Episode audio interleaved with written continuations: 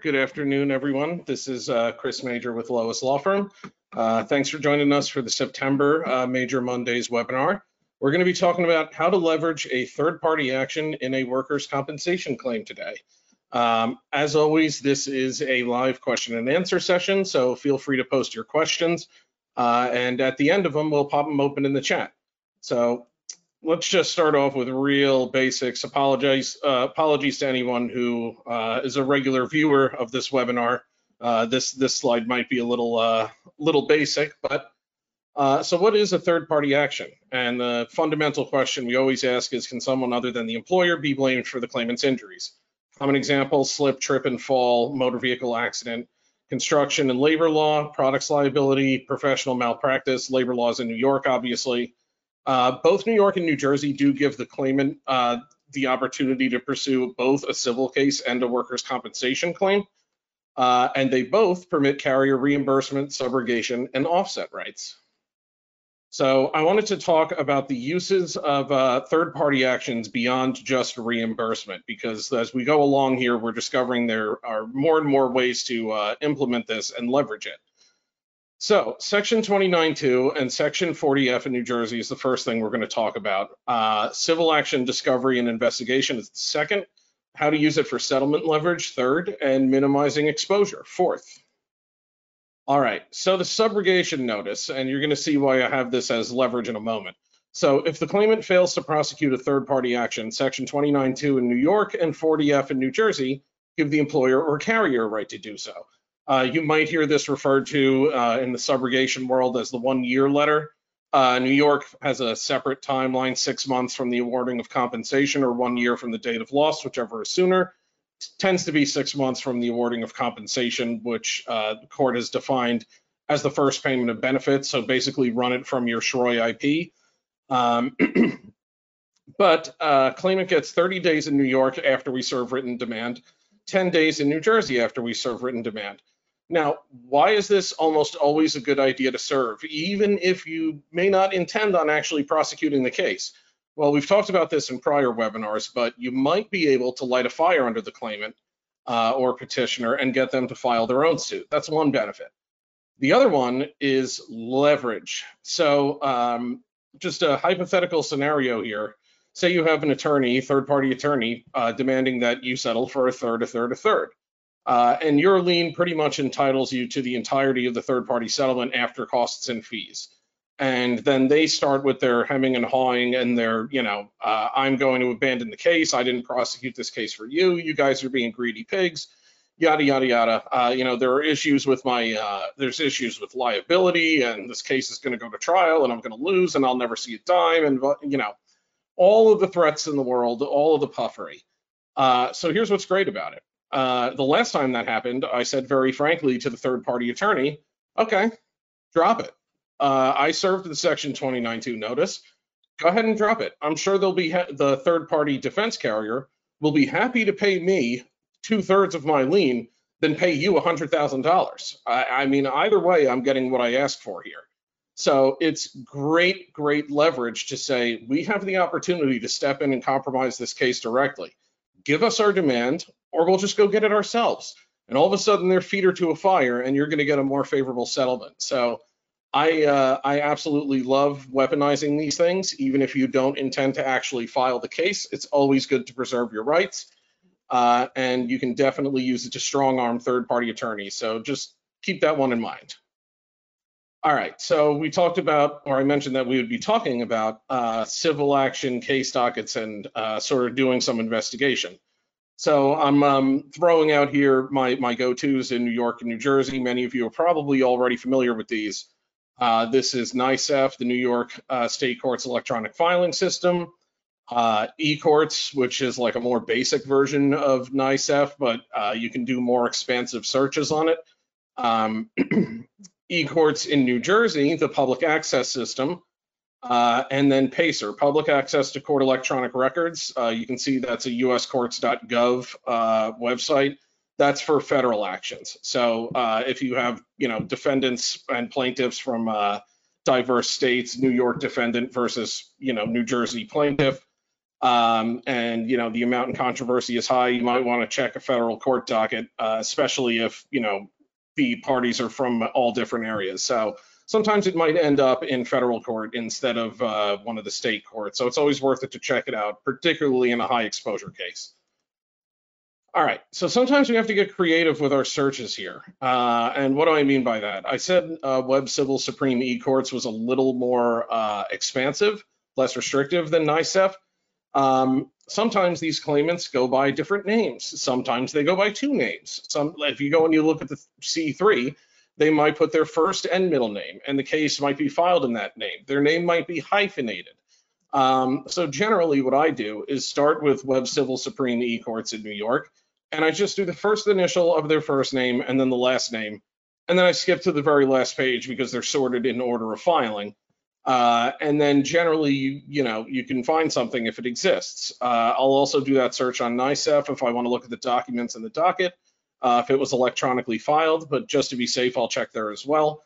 But you might have to get a little creative with your searches. If you search John Smith and, you know, well, you're going to get something for John Smith, but um, you know, if you don't get the one you're looking for, consider looking at the C3 or the FROI or uh, any of the documents in the board file or any of the documents in your New Jersey case to see if maybe there's another name they use. Um, so these dockets can tell you whether a third party action has been filed and which defendants and carriers to serve with your lien notice. Remember in New Jersey, section 40D, we actually have to serve the third party defendants or their insurance carrier. So keep that in mind. Uh, the civil action case dockets are a good place to get those. Uh, sometimes, and this is what I love about these, discovery demands and responses and deposition transcripts will be filed uh, in support of maybe a motion to compel discovery or a motion for summary judgment.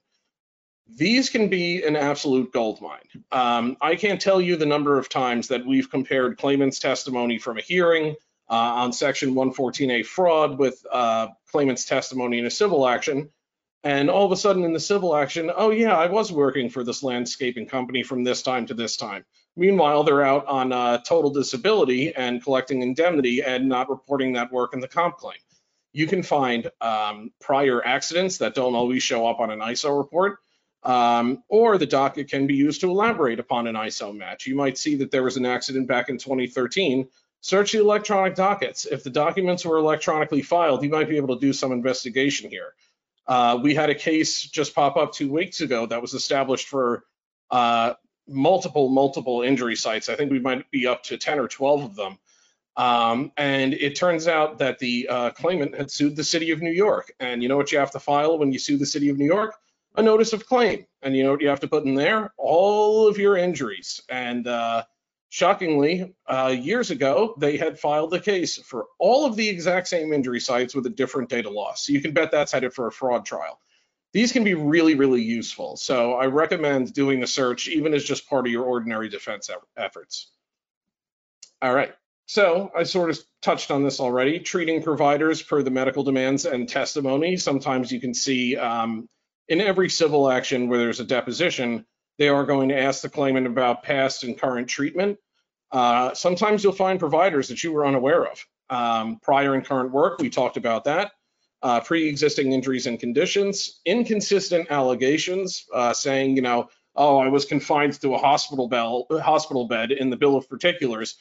Uh, and then in the workers' compensation claim saying, oh, no, I was totally fine. Um, and then settlement without consent uh, is obviously a huge one in New York because if that happens, they've waived the right to future benefits. Now, settlement is a term that's used loosely. I don't want to belabor this point. Um, but every court in New York has been very, very clear that you cannot compromise or discontinue a third party action if there's a workers' compensation case associated with it without the consent of the carrier. If there's a stipulation of discontinuance filed, uh, and you never consented to it, especially if it's with prejudice, that's a problem because if if they didn't recover, you know, the maximum under the policy limits, uh, and your lien is massive, and you, don't have a chance to stick your nose in and maybe prosecute the case on your own or intervene to protect your lien, they've just gotten rid of your cause of action against those defendants. That is a compromise that requires your consent. So keep that in mind. As I use the term settlement Loosely, it's basically any discontinuance of a third party action. You can find these in the electronic dockets. All right, settlement and exposure leverage. So reimbursement and offset rights can drive down the value of a case drastically.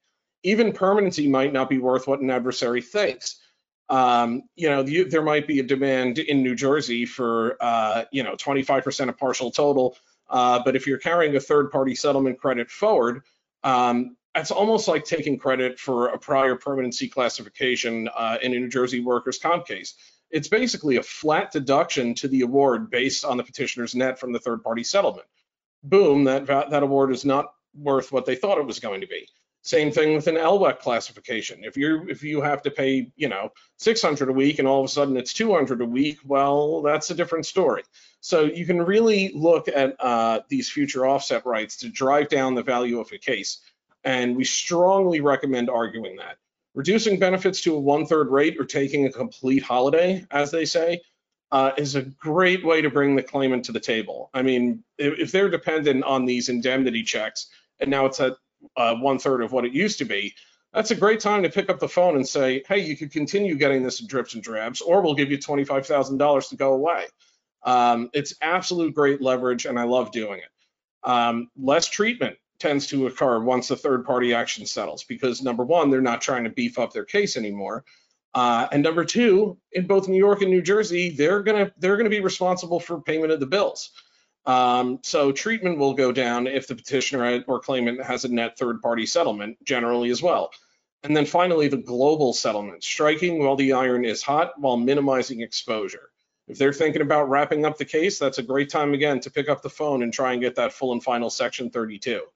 Uh, and you can also ballpark future medical treatment as a way of driving down the value of the case and say, well, you're not getting surgery, you've just been getting PT future medical is worth nothing, and even if it was, we have an offset against it. So keep that in mind. The the, the third party settlements are a great great way to reduce your exposure both in permanency and future medical. All right, very basic lien waiver scenario here. Uh, I'll go right through this. Claimant's demand is 100,000. We have $50,000 in reimbursement coming from a $300,000 third-party settlement. Uh, we can usually pay 50,000 in fresh money and then waive our reimbursement. Uh, and then there the claimant gets their $100,000 demand, and in reality, we've only paid an additional $50,000. Um, in New York, you want to make sure your consent agreement holds the carrier harmless for late payment because you are not in control of when third-party counsel releases those funds from escrow. Uh, and as you know, if you don't issue payment of an award within 10 days of the filing of the decision, uh, you can get slapped with a 20% penalty. So it's always good to make sure that the consent agreement specifies you'll be held harmless. You can't use the word harmless in 32 documents, but um, you can word your way around it. Claimant agrees the carrier will not be held uh, liable for late payments or something to that effect. Don't ever say zero dollars. Um, it's just, it's never going to get approved by any judge. The case is not worth, the settlement's not worth zero dollars. It's worth your lien waiver. There's no such thing as like a zero dollar section 32 and if you put zero dollars in there, you're asking for the board to disapprove that settlement. Uh, and one of my favorites, consider paying up front with a dollar for dollar reimbursement on the back end if the adversary wants their fee. So in that example I talked about before, there's no fresh money moving, right? So claimant's counsel uh, doesn't get their uh, chunk of change out of it.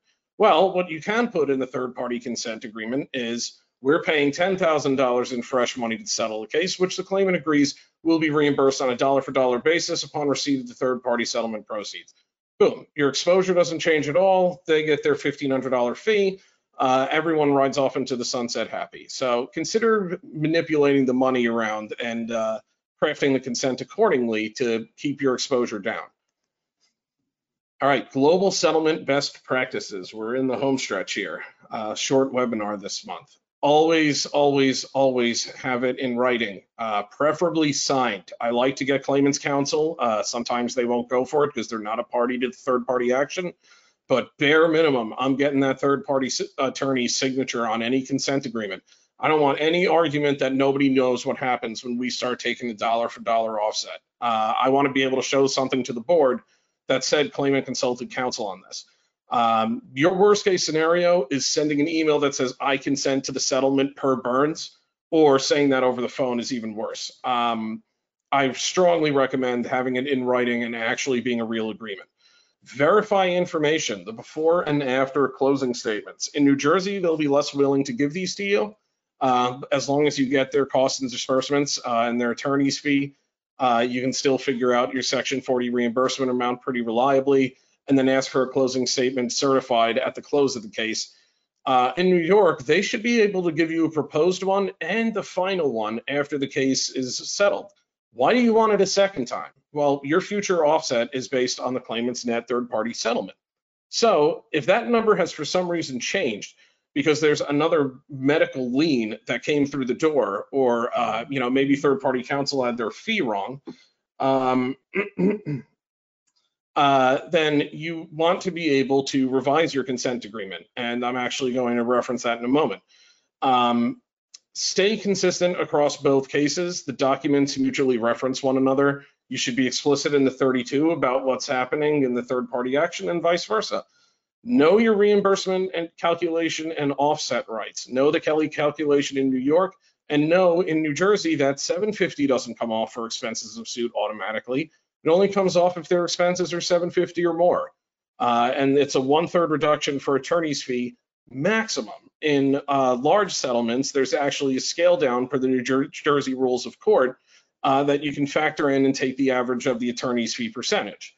So uh, just make sure you're conversant in your reimbursement and offset right uh, calculations. Be clear, thorough, explicit, and specific. Uh, I go right down to specifying the penny, like down to the penny, what the claimant or petitioner is getting, and I say exactly how I'm going to apply that offset going forward. The gross amount of any indemnity or medical payable to the claimant shall be deducted on an ongoing basis, et cetera, et cetera, et cetera. Uh, you want to be clear, thorough, explicit, and specific. Why? Any ambiguity is going to be resolved against you by the board. You can you can bet your bottom dollar upon that. So all right, uh, harmonize the timing of both settlements. This is what I was talking about before, where maybe you want to uh, hold some money in escrow, or maybe you want to pay something up front and get reimbursed dollar for dollar afterwards. Uh, try and marry these two settlements by having self-referential documents uh, or mutually referential documents uh, that will allow everything to proceed without question from the court or the board have backup plans and contingencies. Uh, this is one of the worst things I, I see very frequently.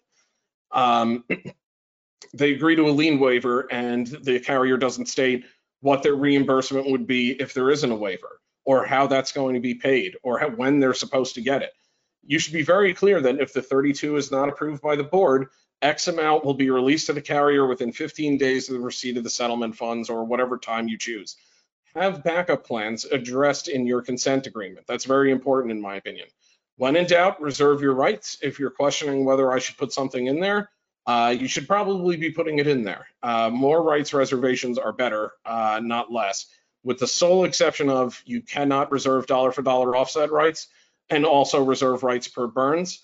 Uh, those are inconsistent. Burns says you're paying at the cost litigation rate. The only exception being if you've already uh, met the claimant's actual cost of litigation.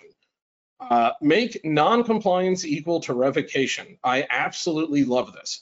Uh, Third-party counsel to supply a finalized closing statement filed with the Office of Court Administration uh, within 90 days of conclusion of the suit. 90-day timer starts running. If I don't get that, uh, if I don't get that closing statement back, despite multiple follow-up efforts, and I said in my consent agreement, our consent is not valid if I don't get it, you better believe my next step is filing an RFA with the board to find that the case was settled without my consent. I was very clear about that. Non-compliance equals revocation. I tried, they failed. I want benefits suspended or waived going forward. Uh, and be prepared to walk away, especially in low value cases where loss transfer might be applicable. Um, and watch out for MVA cases. We know about that 50K carve out, which can be problematic.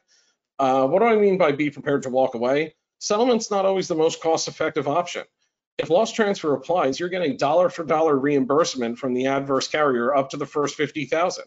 If you've only paid $5,000 in medical and indemnity, why would you pay $25,000 to settle the case when in reality your exposure is never going to get anywhere close to that? Um, really just be prepared to walk away if it's not favorable to you. Uh, it's my opinion, is very seldom settlement at all costs, but I know some people may disagree with that. All right, important takeaways. I went slightly over my 15 minute estimate. Uh, serving notice of the intent to subrogate, that's section 29.2, section 40F, can be great leverage even when you may decide not to file the case. Civil action case dockets have uses far beyond just confirming whether a third party action has been filed. We talked about that investigation. Third party recoveries can be used to drive down the value of the workers' comp claim and bring the claimant to the table uh, for a settlement. And waiving your lien is a great way to minimize exposure. Alrighty, let's see if we have any questions and if I can actually use this software properly. If we do, I know I uh, was unable to do it last month, so I apologize to anyone who asked a question. Looks like we're okay on the questions. Let me get back over to the webinar. All right, thank you everyone for joining. Uh, I sincerely hope you'll join us next month uh, for the October edition of the Major Mondays webinar. Have a good one, everybody.